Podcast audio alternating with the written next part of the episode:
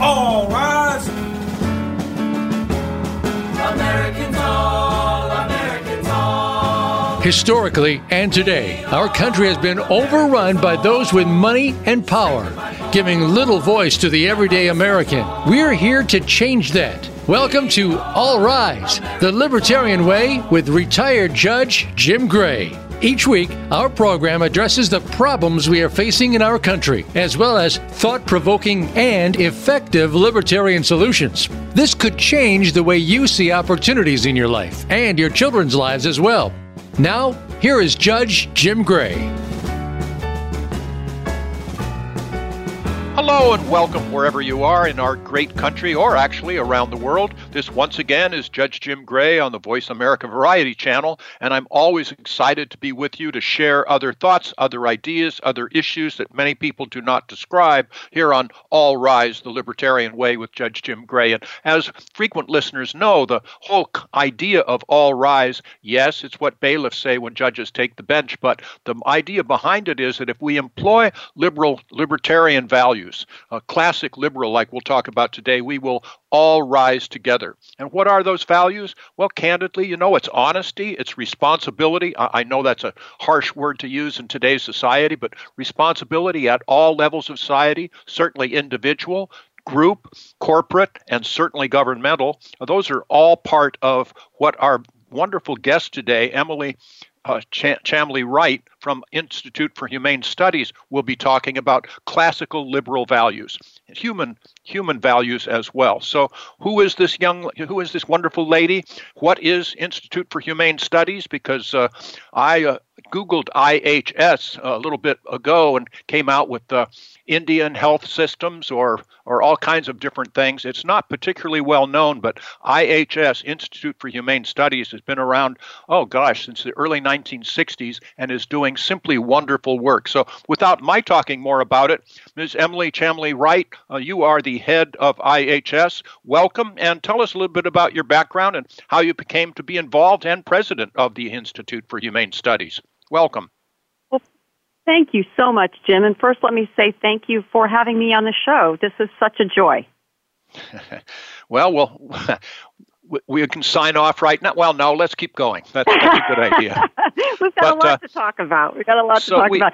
So we yeah, simply I, do. I would be happy to give you a little bit of my background. My uh, my first encounter with the Institute for Humane Studies happened uh, more than 30 years ago. It was in between my uh, undergraduate days and right before going into my graduate studies, uh, pursuing a PhD in economics. It was in the late 1980s, and it was an opportunity when I uh, connected with the Institute for Humane Studies, or IHS, to engage with other graduate students and scholars who were interested in ideas within the classical liberal tradition, talking very much about those values that you articulated. And shortly after encountering IHS, I uh, and working my way through my PhD, uh, that's when I became a professor of economics at a small liberal arts college, a great place uh, called Beloit College in south central Wisconsin. And I was there for about 20 years and then became the provost of another small liberal arts college, Washington College, on Maryland's Eastern Shore. And from there, I mean, all through that period of time, Jim, I was still connected to IHS. I was teaching for their programs, I was mentoring their grad students, and I stayed connected to that community, to that intellectual community. And as I was, I was, I was thinking about my next steps uh, professionally, I reached out to some friends within that network and and we started thinking about what kind of opportunity might be out there for someone who was a classical liberal scholar who had uh, some leadership experience as well as teaching experience within higher education. And we started talking about the Institute for Humane Studies and the president at that time, Marty Zupan, was just thinking about uh, reti- that retirement question, and so we worked together to uh, the point where we are now, which is uh, has me landed in a wonderful spot, which is the president of IHS. Okay, we need to take a few steps back now. Define for us, please, classical liberal. That that term. What does that mean? Sure, happy to. Uh, in many ways, that it, it, you need not go uh, deeper than to say the founding principles of the American experiment are based on classical liberal ideas. But it is worth articulating you know, where those ideas come from. So uh, it's the late 18th century um, scholars of Adam Smith that we might point to, for example, as providing that foundation. So it's it's no accident that it's the late 18th century that we have the launch of the American experiment because that's when the liberal tradition was in its full flowering of uh, within uh, the scholarly world. And the ideas themselves, though, are are not esoteric or uh, particularly fancy. They're very fundamental. It's uh, based on the idea, for example, that every human being possesses, inherently possesses, dignity. And from there, then the principle of individual liberty naturally flows from that. That because people possess human dignity, we need to make room for their projects and their, and their aims and their purposes. And that means that we need to have that, that scope of liberty. And those concepts then move into a concept of justice, that each of us has a duty to respect the rights of others, and equality, that we are, we have equal standing within society because we are human beings, and we have equal standing before the law because we are human beings. Those are the, those are some of the most basic principles that underlie the, what I would call the liberal society, the free society, and there are there are more nuances we could get into, but those are the fundamentals. You know, you probably are not aware of this, and not many people are, but with two partners, I have composed a musical called Convention, The Birth of America, and it cites the Constitutional Convention. And so I'm really attuned with the founders. I, I call them founders because there were mothers as well, certainly Abigail Adams and, and others. But, but to a person, they all believed that the most important function of government was protecting us from the encroachment of government upon our liberties. The second most important was keeping us safe. And I believe, and Emily, you may go along with this as well, that a classical liberal values person was Thomas Jefferson. That that fellow who said numbers of things. The first, in my view, was I don't care if you worship one God, 20 gods, or no God. It doesn't pick my pocket and it doesn't break my leg. And, and I think that, that pretty much establishes the individual uh, and the sanctity of the individual and our liberties. And I could go on from there, but I assume that you're a fan of Thomas Jefferson's as well, Emily Chamlee, right? Yes, and, and I, that's one of my favorite quotes from Jefferson, and because it really captures the ethos of a tolerant society that that what you believe at, or what you don't believe has no has no does me no harm, and and if that's true, then I should be tolerant of you. And one of the cool things about toleration is that when we're practiced at toleration, we learn that you and I can believe different things and still live together peacefully and productively. And over the course of time, we may even have conversations with each other. We may exchange ideas. We may learn from each other. And that's, it's on that foundation of a tolerant society that we build a pluralistic society. And that's where lots of different people with different points of view and different outlooks and experiences on the world can live together peacefully and productively. Now, wait a minute. That sounds pretty radical to me. You, you mean IHS believes in free speech, intellectual diversity, and open inquiry to allow them to flourish? You're, you're not telling me something like that. that. That's pretty radical stuff, isn't it, in today's world?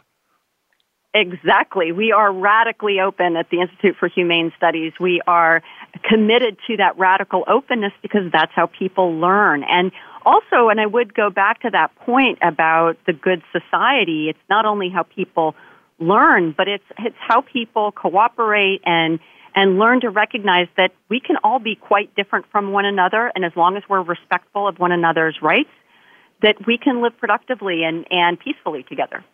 And this is what separates the United States from other countries having been founded. They, they were founded politically or by a ruler or king or whatever, but it was founded by the people. It's we the people, and, and we're getting away from that from my standpoint. Uh, this polarization we have today in our country, I've, I've never seen anything like it and even in the institutes of higher learning, uh, we've gotten away from uh, believing the free market is a good thing. Uh, free enterprise is, is a good thing. Uh, incentives matter. I mean, all of these things come from Adam Smith and others. Uh, the founder of IHS, of the Institute for Humane Studies, was a fellow by the name of Baldy Harper, as I understand it. back in the early 1960s, he was an economics professor. is it a coincidence that and now you're attached to George Mason University and the, and the rest? But is it a coincidence that IHS and economics seem to go hand in hand? Emily Wright Harris? Yeah, Excuse so me. I think that, uh, first of all, that's exactly right, that uh, Baldy Harper was an economist, and uh, he founded IHS in 1961, and he, he was a liberal in the old sense of the word, that, that uh, old European sense of liberal, which included not only a free and tolerant society from a social dimension, but recognizing that the ability to give it a go economically, to try out economic experiments, to be entrepreneurial, that this was a key part of what it meant to be a free person as well. And that it's when we have that kind of economic freedom that we get lots and lots of productivity, for sure, uh, but also lots and lots of cooperation and voluntary solutions emerge in the social order when we are able to experiment economically. So, uh, Baldy Harper saw economic freedom as being hand in glove with the other things that we like about a free and liberal society, which is a lot of political freedom, a lot of artistic freedom, all of that is combined with and commingled with economic freedom. Now, I'm afraid that I feel that Ayn Rand, uh, whom I've, I've read her books, etc., but she's done us a bad turn. That in her writing, she was very well known as saying greed is good. And if you look at it from her standpoint, she's right. But what she really was saying was that if you act in your own economic self interest, that it's good for society. And, and the, the, the, that short essay I Pencil discusses this enormously, where have so many people all around the world, many of whom, of course, don't even know each other, know each other's exist, but you you develop the wood for the pencils, you develop the graphite, you develop the the eraser, all of that, and you're all acting in your own economic self-interest, and you end up with quality products for reasonable competitive prices. Am I explaining it the way IHS would with regard to Ayn Rand and greed is good? Yeah, so, so I, I think that you, you are making an important distinction here with uh, Rand's characterization of greed is good. That quip is, as you say, unfortunate because then people, um, people who are, you know, kind of raised with just the sensibilities that you and I were ra- raised with, which is say, no, actually, greed is not good. Um, it's it, it's it's not the way we want to treat our fellow human beings, and and instinctively we know that, and so we're shocked when we hear it. Now, if you actually have the patience to work through uh, Rand's longer essays, you see that there's a lot more subtlety to her argument than that. So it does her a disservice to not look closely at her argument. But that being said, yes, there's a branding issue, right? When she when she um, has these kinds of quips, that it, it allows for others to take that sort of surface level away. But I do love that I pencil uh, essay that you that you cited because in addition to uh, uh, pointing out that with markets we tap one another's capabilities to uh, uh, to generate value for others that that this that the generating the pencil and any other market product is a massive collaboration process. That's one of the cool things about that essay is that it ends up making very visual and vivid for us how many thousands of people are involved in the making of a simple product, even though they don't know each other and they don't coordinate with each other directly, they somehow are able to cooperate with one another to generate useful objects. Now, I would take it just one step further and say that that, that the I, Pencil essay also points us to ha- how knowledge works in society. That the knowledge that is required to make a pencil or anything else in the world is never given to one mind. That the knowledge that is necessary to make the things that we find useful that knowledge is fundamentally dispersed across the economy, across countless market participants. And that's the miracle of market prices and the market system is that it allows all these different individuals, each with their own plans and purposes that actually would not necessarily sync up with each other, suddenly are able to sync up with each other because we've got market prices allowing us to coordinate with others we don't even know exist.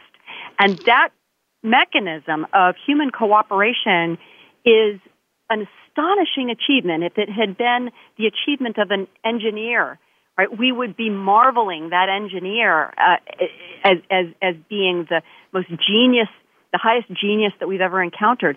But no one ever engineers the market and no one ever fully engineers the objects that we uh, that we bring to market from start to finish, as the I, Pencil essay makes makes that point. So the knowledge problem that is to be solved, how do we coordinate all the all that knowledge that exists in different shards in different people's heads? How does that all come together to bring us the goods and services that we value? That comes through the spontaneous order of a market system. And that's really a miraculous thing. Well, indeed. And in the market, you are responsible for the decisions you make because if you make good decisions, you'll profit from them. And if you make poor ones, you'll suffer from them. And, and, you get government involved in the marketplace.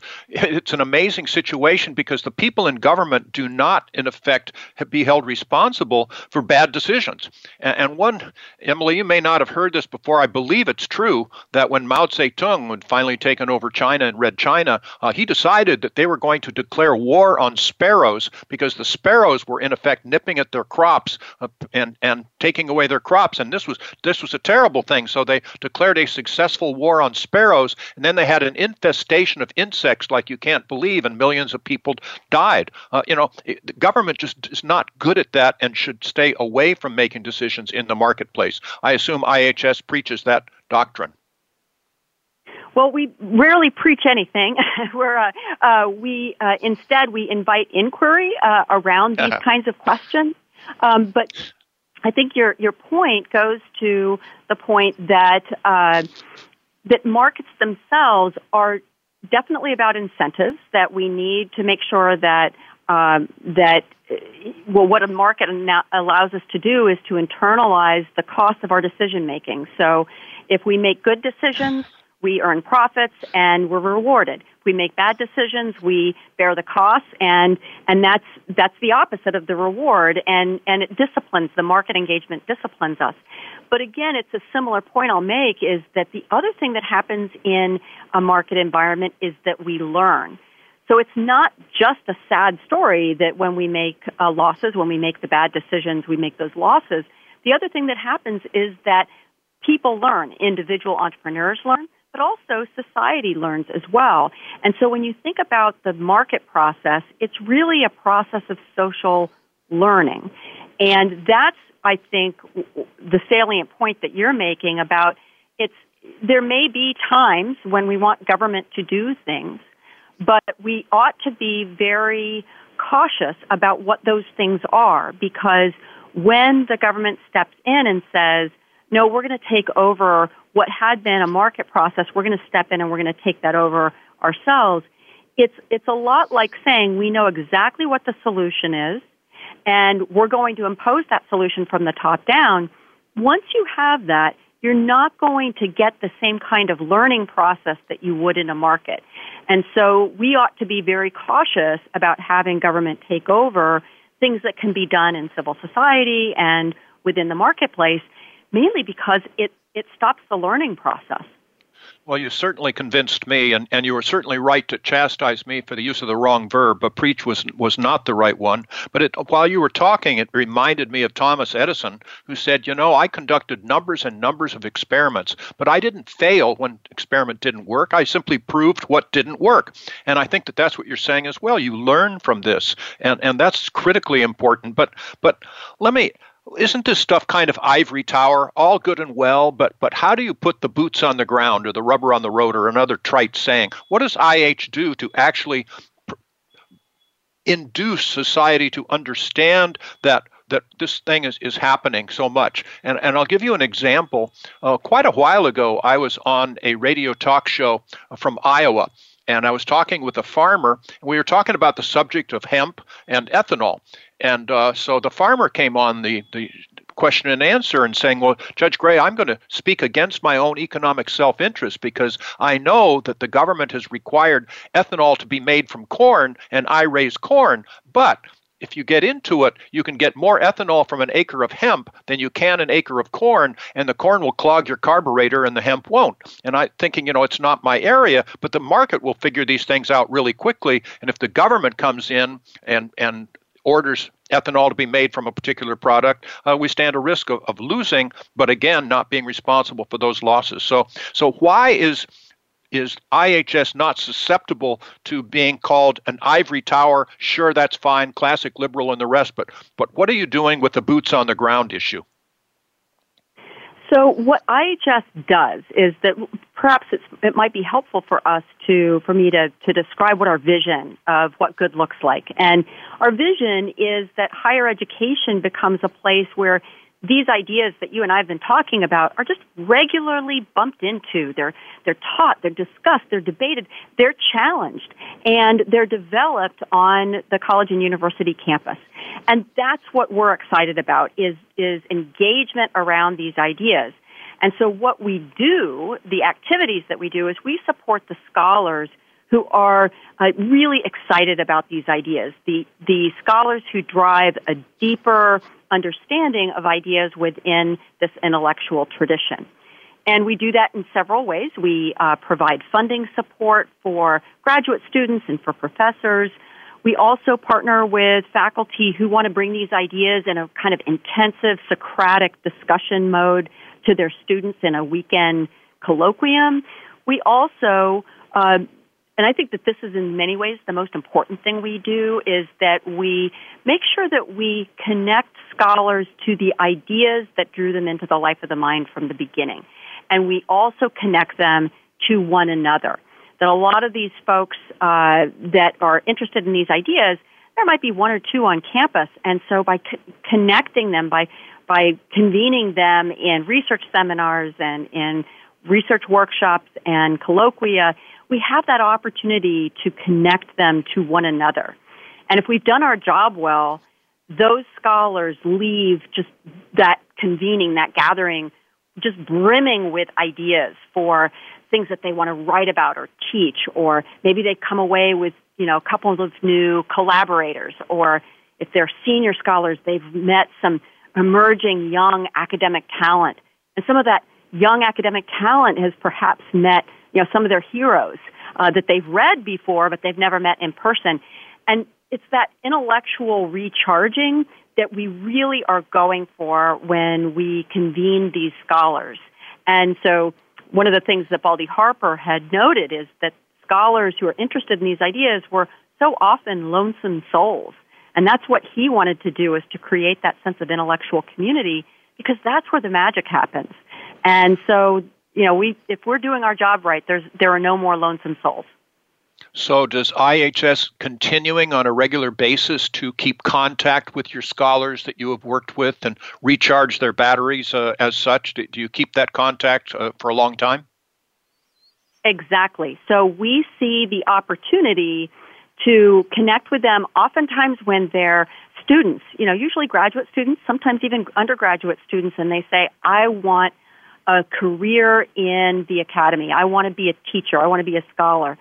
And then we connect with them throughout the course of their, throughout the trajectory of their career. And that's really the, the sort of uh, value proposition of IHS is that we're in it for the long game, that we connect with those scholars who are excited about these ideas and who are doing great things with their students, in their disciplines, in their research, and on their campuses. And we ask the question, what can we do to support your good work? And some of the t- some of the times we are not the right organization, but we can usually point them to the right organization that can help them. But for a lot of the things that they need, IHS can be that source of support, whether it's a small scale those gatherings that I described, or it's just even mentorship and uh, getting being put in touch with uh, the right colleague, maybe halfway across the country. Those are the kinds of things that IHS does. That's that's just simply outstanding, and and we, we need these sorts of things. Uh, we're going to come back after a, a, short break and, and talk about, uh, in effect, still boots on the ground as to what IHS has done. And I'm going to ask its president, Emily Chamlee Wright, uh, some of to not be modest, but to, to actually discuss some success stories. How many scholars do you, you have that have been uh, in effect not molded but but their eyes have been opened by this process and and what are they doing now? But and you also had written an op-ed piece in the Orange County Register on Sunday the uh, what was it December 20th of last year 2019 that was uh, you know entitled uh, here it is reclaiming the liberal ideal is key to human flourishing. We're going to talk about what that human ideal is or liberal ideal is after we come back after these short messages. Stay tuned.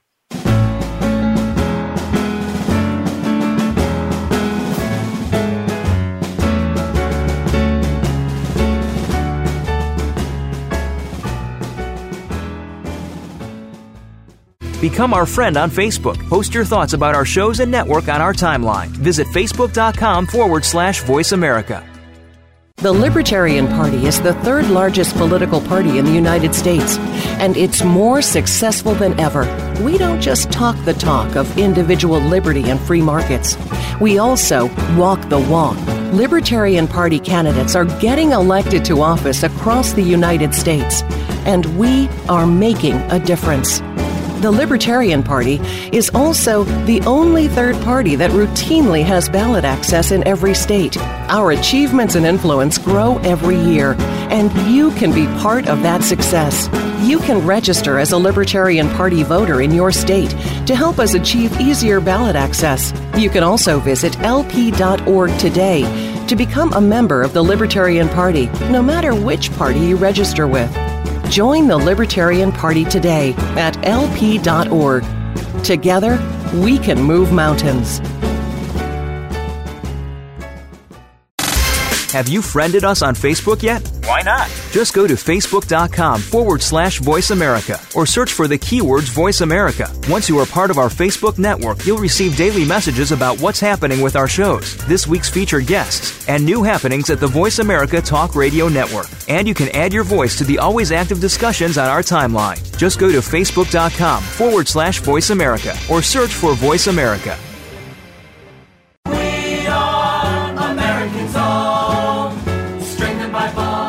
Listening to All Rise, the Libertarian Way with retired Judge Jim Gray. To find out more about Judge Gray, visit judgejimgray.com. That's judgejimgray.com. Now, back to All Rise. Well, welcome back. This is Judge Jim Gray on All Rise, and we have our wonderful esteemed guest, Emily Chamlee Wright, C H A M L E E hyphen Wright, W R I G H T, the current president of Institute for Humane Studies. This is just a really great group. It's not just idealistic, it's not just holier than thou, it's not ivory tower. These really people, they, they get in and they expose the whole idea of liberal values to, to numbers of young people, help them uh, to become uh, teachers in their own right, professors or otherwise, and maintain that spark. But uh, as I said earlier, Emily, uh, you, you, were called to my attention more recently uh, on December 29 of 2019 in the Orange County Register, and I'm sure in other periodicals around the country, you had an op ed piece entitled Reclaiming the Liberal Ideal is Key to Human Flourishing. Uh, what do you mean by the liberal ideal? I know we've touched on it, and how is that key to human flourishing. And what do you mean reclaiming? Have we lost it? Those are three questions, yeah, by the way. I, all that, great that, questions. There'd be and an objection the, in my there'd be an objection in my courtroom for compound questions, but uh, here we'll ask those three anyway. tr- if I don't answer all three, you can remind me which one I missed. But the liberal ideal is the good society. It's a pluralistic society, a tolerant society the liberal ideal is a society in which intellectual and economic progress are the norm because of that commitment to openness that we've talked about in the earlier segment. It's a society in which individuals and communities flourish because it's a community based on peaceful and voluntary cooperation and mutual respect. So those are the things that I think identify the liberal ideal. And what is that to, to break in with a new question, and we'll come back to it? What's the difference between the human ideal and the liberal ideal? Well, I, I think the liberal ideal, by using that language, I, and, and you asked about what is it that we're reclaiming, I, I would like for uh, those of us who are still consider themselves liberals in the broad sense of the term to reclaim that word and to own it proudly. Um, so I, I describe myself as both a classical liberal, but I, but that also fits within a broad tradition of liberalism, and I, and I respect that other people might disagree with me about uh, what um, the ideal uh, economic policy might look like, for example, and they would still call themselves liberal, and that's fine. As long as they're still respecting the basics that we talked about right at the start of the show, the, the respect for human dignity, individual liberty, justice, equality before the law, those kinds of basic principles, then they're liberals. And that can apply to people who are left of center. It can certainly apply to conservatives who still hold on to the liberal principles that were entrenched and interwoven, marbled through the founding documents of the American experiment. So you could be someone who leans a little bit right in the conservative sense, or you could be someone who leans left, or you could be a classical liberal. But if you adhere to those principles, then you're a liberal. And that's what I mean when I when I say in the uh, Orange County Register piece that liberals need to reclaim that tradition is that we off I think we have forgotten that that is the common ground that really supports the good society and drawing attention back to that broad intellectual tradition, political tradition of liberalism is one of the things that we're most excited to do at IHS because we are in a position to bring classical liberals to the table, but also people who are left of center and more conservative leaning, but who still have these kind of liberal principles at their core. Well, I can certainly say that, that and duck in a, a, little plug for the Libertarian Party, but libertarians are classic liberals, like you define it, and classic conservatives. They believe in responsibility. They believe in, in, in, in responsibility for your actions. And they also, like you say later in your article, believe in the respect for the autonomy and the dignity of the human, of the uh, individual. I'd go so far as to say that there, I'll quote a comment uh, that uh, the bigger the government, the smaller the person. And, and I, I, ride with that. I think that's what you're saying in a slightly different fashion. But the more power the government has, the less power that the individual has, and vice versa. Is that, in effect, also within your framework? Yes, and I, I think this is this the way you've just described that gives really good context to why uh, both conservatives, libertarians, classical liberals uh, have a um, a focus on limited government. Uh, and I don't think that, that I like to think of limited government as a means, not an end. That the reason why we want to kind of put a, a, the constraint on the growth of government isn't for its own sake as much as when we constrain government, what we are maximizing is civil society. What we maximize is scope for both individuals and communities to find solutions. And that's what, that's the value of having a constitutionally constrained government, for example, is because then we are set free to find solutions to the problems that we face, both as individuals and as communities. And then we will all rise together. You're, you're not filling into my uh, my theme here, are you? And then we will all rise together.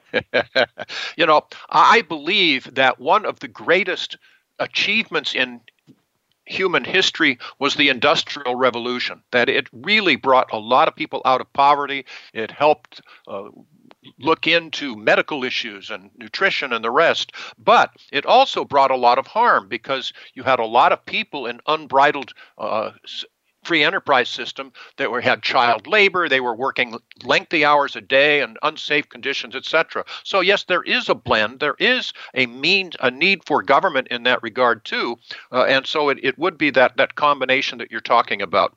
But uh, if you're going to compare governments or compare societies, uh, the free enterprise system simply triumphs. As Milton Friedman said, there's been no people that have ever been brought up out of poverty except through a system of private property rights and, and free enterprise system. Uh, but you can compare, if you wish to, the East Germany versus West Germany. Hey, what a comparison that would be. Or today, North Korea versus South Korea, or even now what's happening in that poor country of Venezuela, that they've gotten away from the free enterprise system. They need to hear more from IHS. Yes, one of the things that is so you you asked about the liberal society and and what seems to be happening. Uh, why do we need to be reclaiming it uh, now?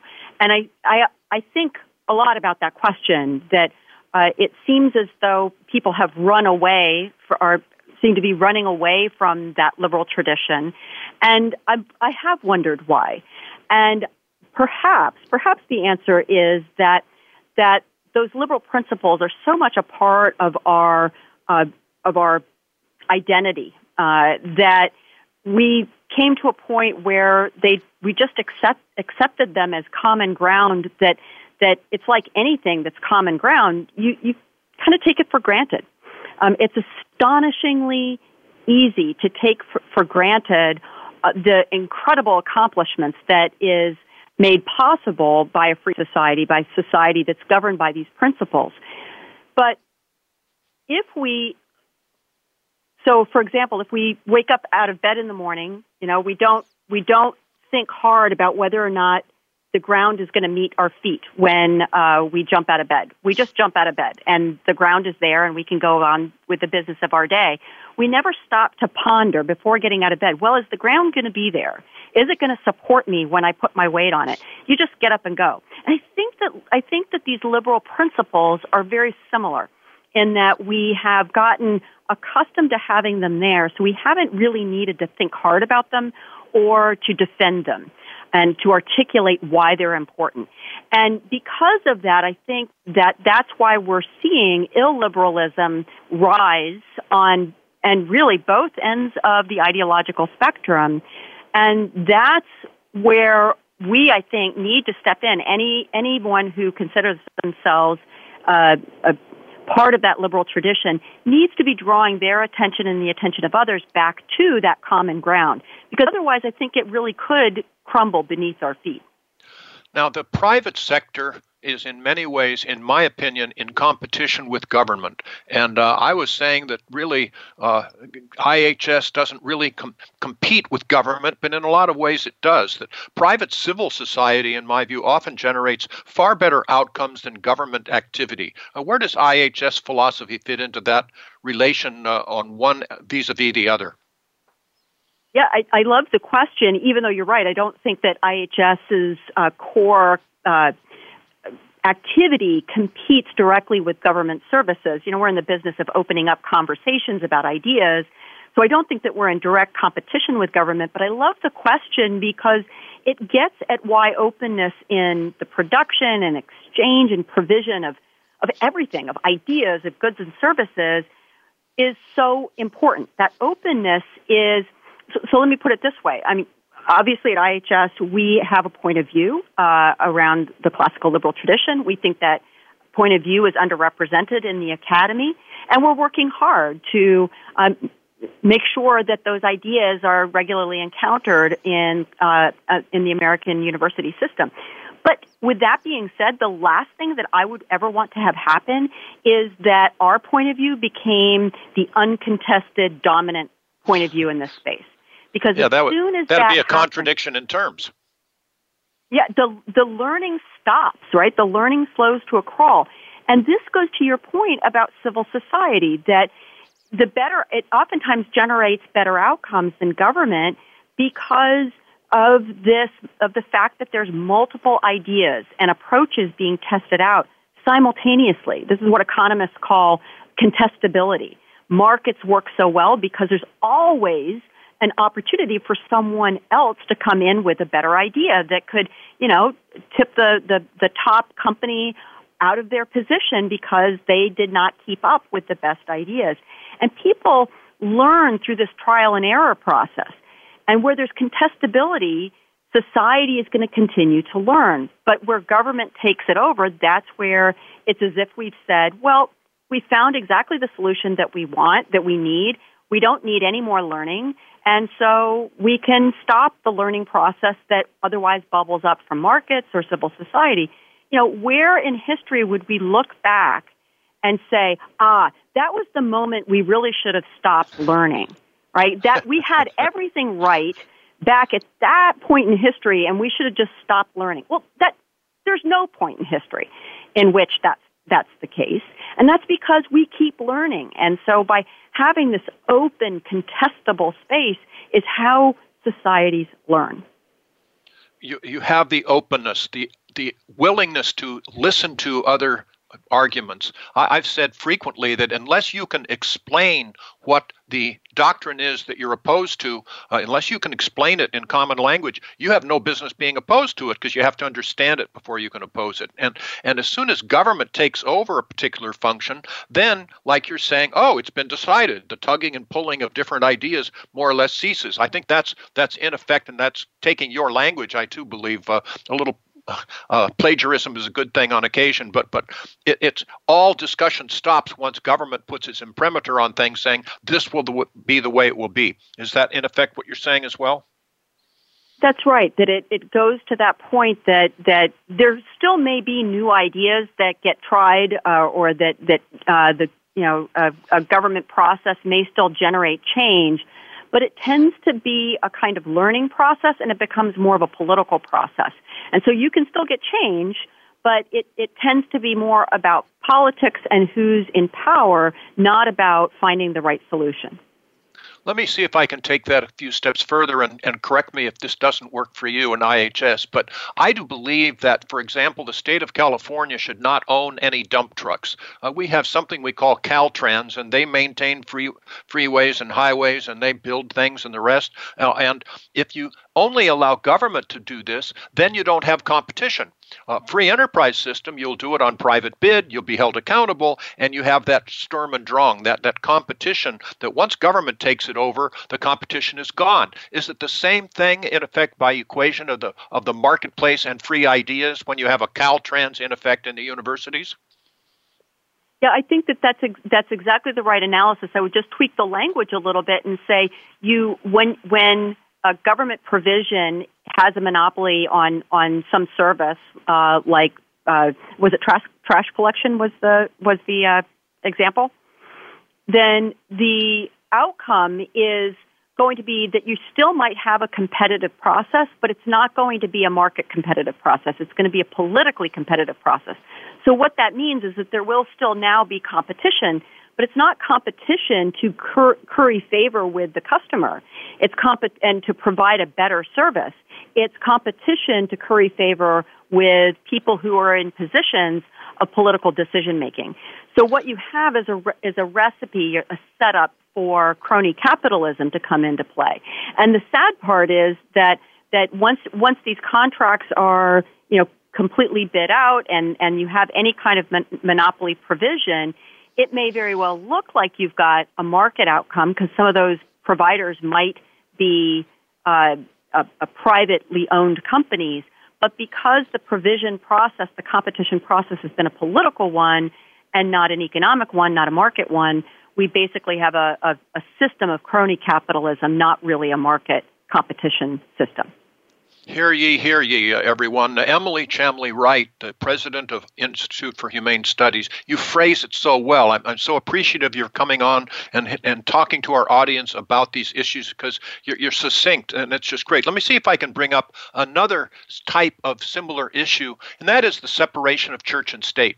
Uh, I happen to believe that religion should gather uh, followers by persuasion, certainly not by fiat, not by coercion, not by power. Uh, and if you don't have the separation of church and state, you're going to have the church influencing government adversely, which is not a good thing. And similarly and equally adversely, you're going to have government influencing the state. That that the power as opposed to the persuasion issue should be separated. Do uh, you see that as a reasonable uh, dichotomy as well?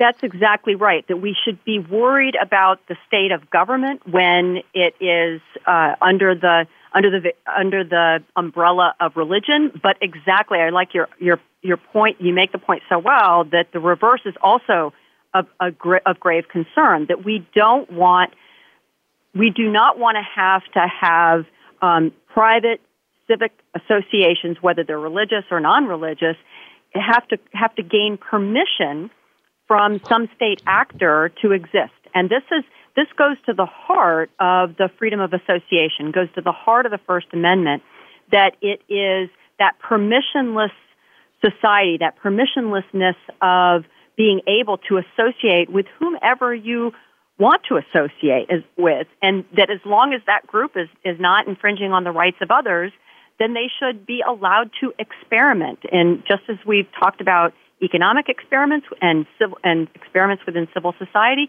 We also have cultural experiments, and that's what religion is all about: is is having a kind of cultural experiment to see who will align with one another in a, a kind of common cause. And so, by keeping government out of that, one of the things that we preserve is the exit option. So we allow people the freedom to associate with whomever, whichever visionaries they want to associate and whichever common cause they want to associate. But just as importantly, they also need the freedom to disassociate.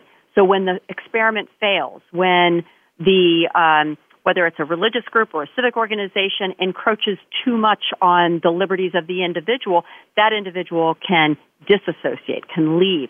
That's so important to a healthy culture, right? That that openness uh, of of what a good society looks like. We need people to have that exit option.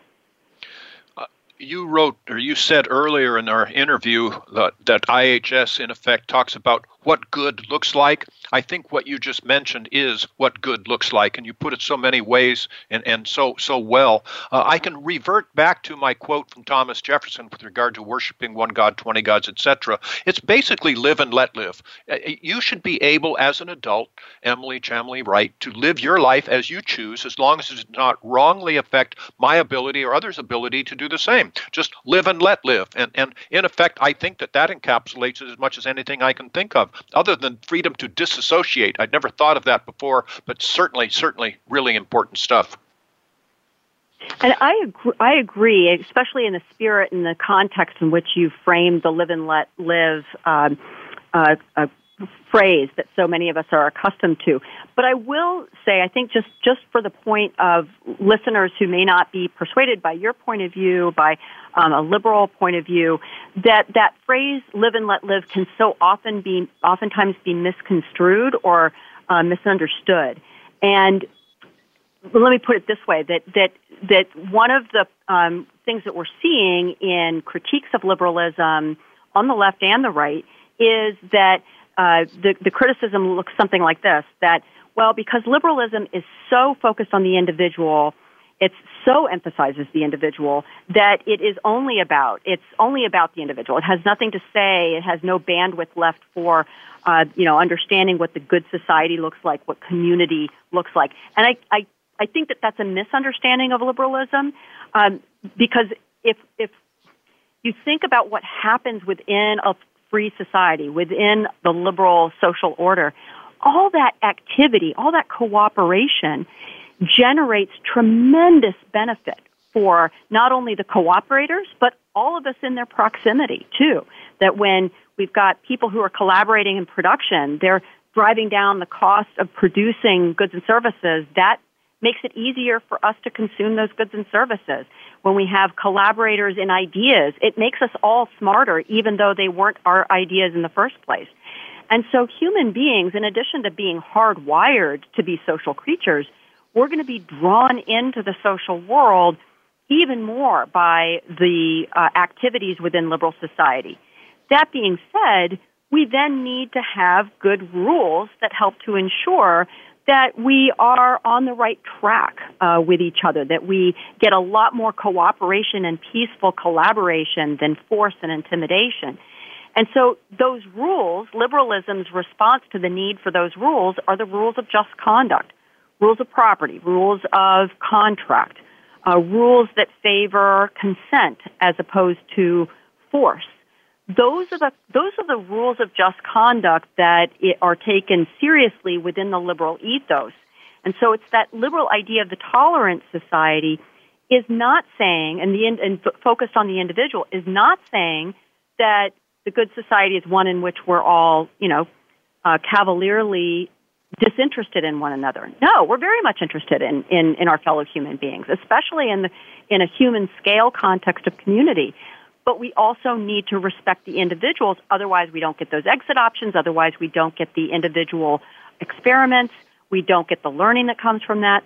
So the, the one way to think about liberalism is that is that it is a sublime paradigm of the good society, not in spite of the fact that it's focused on the individual, but because it's focused on the individual. Well, and times change and the technology changes. And what you're saying, in effect, is a lot like, oh, Kodak film should have been able by government fiat to continue to force its product down people's throats, even though we had new digital film. You know, Kodak didn't change with that, as I understand it. And, and uh, the government should not assist them in pursuing uh, things that do not change. Also, the idea that you using the word liberalism, I think uh, I infer that to be classical liberalism because no one could call Thomas Jefferson a liberal as that term is defined in today's world. But he, he was a self-described liberal in his own mind, right? I mean, in his in his own way of thinking, he he was thinking of himself as as say Adam Smith thought about himself as part of the liberal project. And I'm and I'm not arguing with you. I think that you're right. I think that that, that word has become confused and confusing. But I think that rather than, you know, some some would respond that for that reason let's just not use the word anymore. And I would that's the reason why I want to recapture that that word um, and and do it respectfully, right? I recognize that not everybody who calls themselves a liberal is going to agree with everything I have to say, and, and that's fine. But if you are adhering to those basic principles that are described within the Declaration of Independence, then you're a liberal. And so naming that is powerful because it reminds us what it's based on. It's based on liberty. Indeed, so. Um, in the time we just have a couple of minutes remaining, Emily, uh, tell us how people who want more information that we can give on this this hour show can get more information off the web or however else, and if they want to support you financially, like I've been doing for years, uh, how can they do that as well? Please tell us. Well, first of all, thank you, Jim, for supporting us. We are so grateful for all the many partners and supporters at IHS. And the uh, connection is very easy. It's theihs.org. And if you're a potential faculty partner or a graduate student, that's the place to go. You'll find your spot there. If you are excited about contributing to IHS, you can also find the right spot there. And you can also connect to me. I'm very easy to find. I'm E. Chamlee Wright at IHS www.gmu.edu.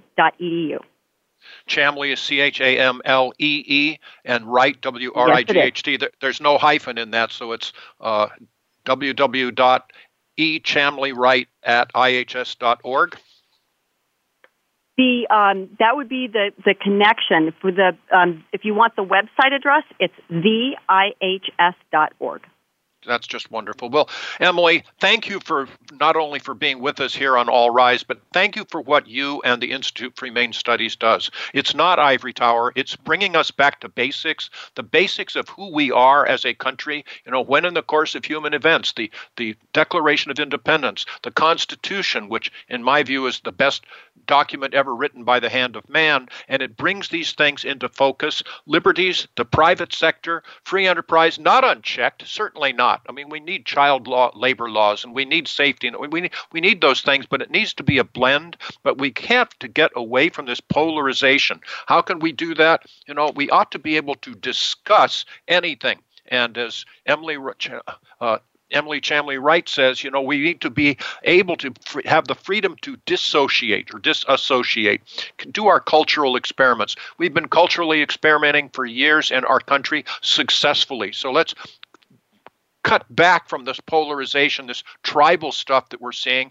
see the benefits of other people's discussions. By the way, also visit uh, a website that I had a hand in bringing in, which is projectunderstanding.com www.project, understanding.com. And there we talk about the commonalities of the various world's religions and, and philosophies. There's, we all have so many things in common. Let's focus on these. Let's assist and support groups, wonderful groups like the Institute for Humane Studies, Again, give our thanks to all of those people who are out there working with, following up with, and teaching classical liberal ideas because that is what made America great. The soul of our country is our freedoms, is our liberties, is our ability to have economic freedom, the rule of law, free speech, open inquiry, all of those radical things, radical indeed. They are what makes America great. So tune in again, same time next week or anytime on demand from the Voice America Variety Channel. Just click uh, on demand and listen to any of these past shows. I'm going to listen to this interview again because there's so much here. So, Emily, again, final thought, but, but thank you for being with us and Godspeed to you. Thank you so much, Jim, and thank you for everything that you do for the good society. Well, as we close off, we'll say that uh, life is good, and it certainly is. And if we employ these libertarian values, these classical liberal values, as Emily Chamlee Wright would remind me, we will truly, literally all rise together. So that's it for this session. Tune in again next week. And uh, again, as I leave you saying, tune in next week, I will leave you again as saying, life is good because it is.